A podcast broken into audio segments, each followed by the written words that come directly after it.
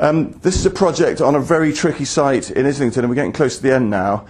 Uh, again, it was old, it was an old paintbrush factory uh, just off Upper Street, and um, I skipped the sign. I don't know how to go back now, but these are all gardens, and the houses are here, Victorian houses, and you walk under an archway to get into this place here. And there was a pitched roof paintbrush factory, which was you know beyond really being useful.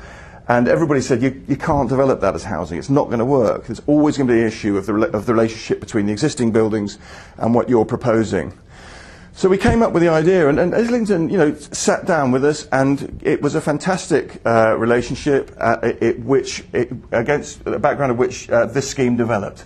So you walk under the buildings, you have this little narrow walkway which gives access to gates into the buildings here, and these are frosted windows where they're close to the existing buildings, uh, and the primary outlook of each of the units is into their own courtyard. So from being a, a, a thing which was undevelopable as housing, we, we built five houses which sold for nearly half a million pounds each, two bedroom houses.